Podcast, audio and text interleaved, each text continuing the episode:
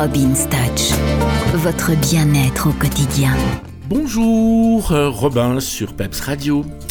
Alors aujourd'hui, on va parler un petit peu de la décoration de table. Ça fait partie du bien-être aussi. Je pense que c'est important quand on passe à table de pas faire les choses trop vite. Euh, on pose euh, quatre assiettes, fourchette, couteau et bam, c'est bon.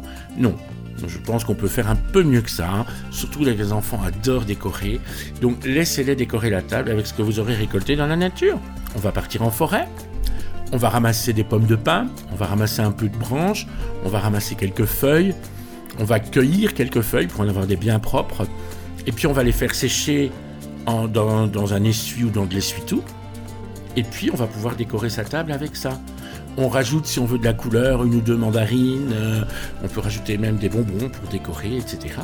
Et puis, euh, quand on passe à table, eh bien, on est déjà dans un esprit festif, même en pleine semaine. Les enfants adorent ça. Et ça permet de créer une convivialité autour du repas qui n'est pas juste l'occasion de se nourrir, mais l'occasion de manger ensemble. Et la différence, elle est là. Je vous souhaite un très bon appétit. Je vous embrasse très fort. Et je vous dis à demain.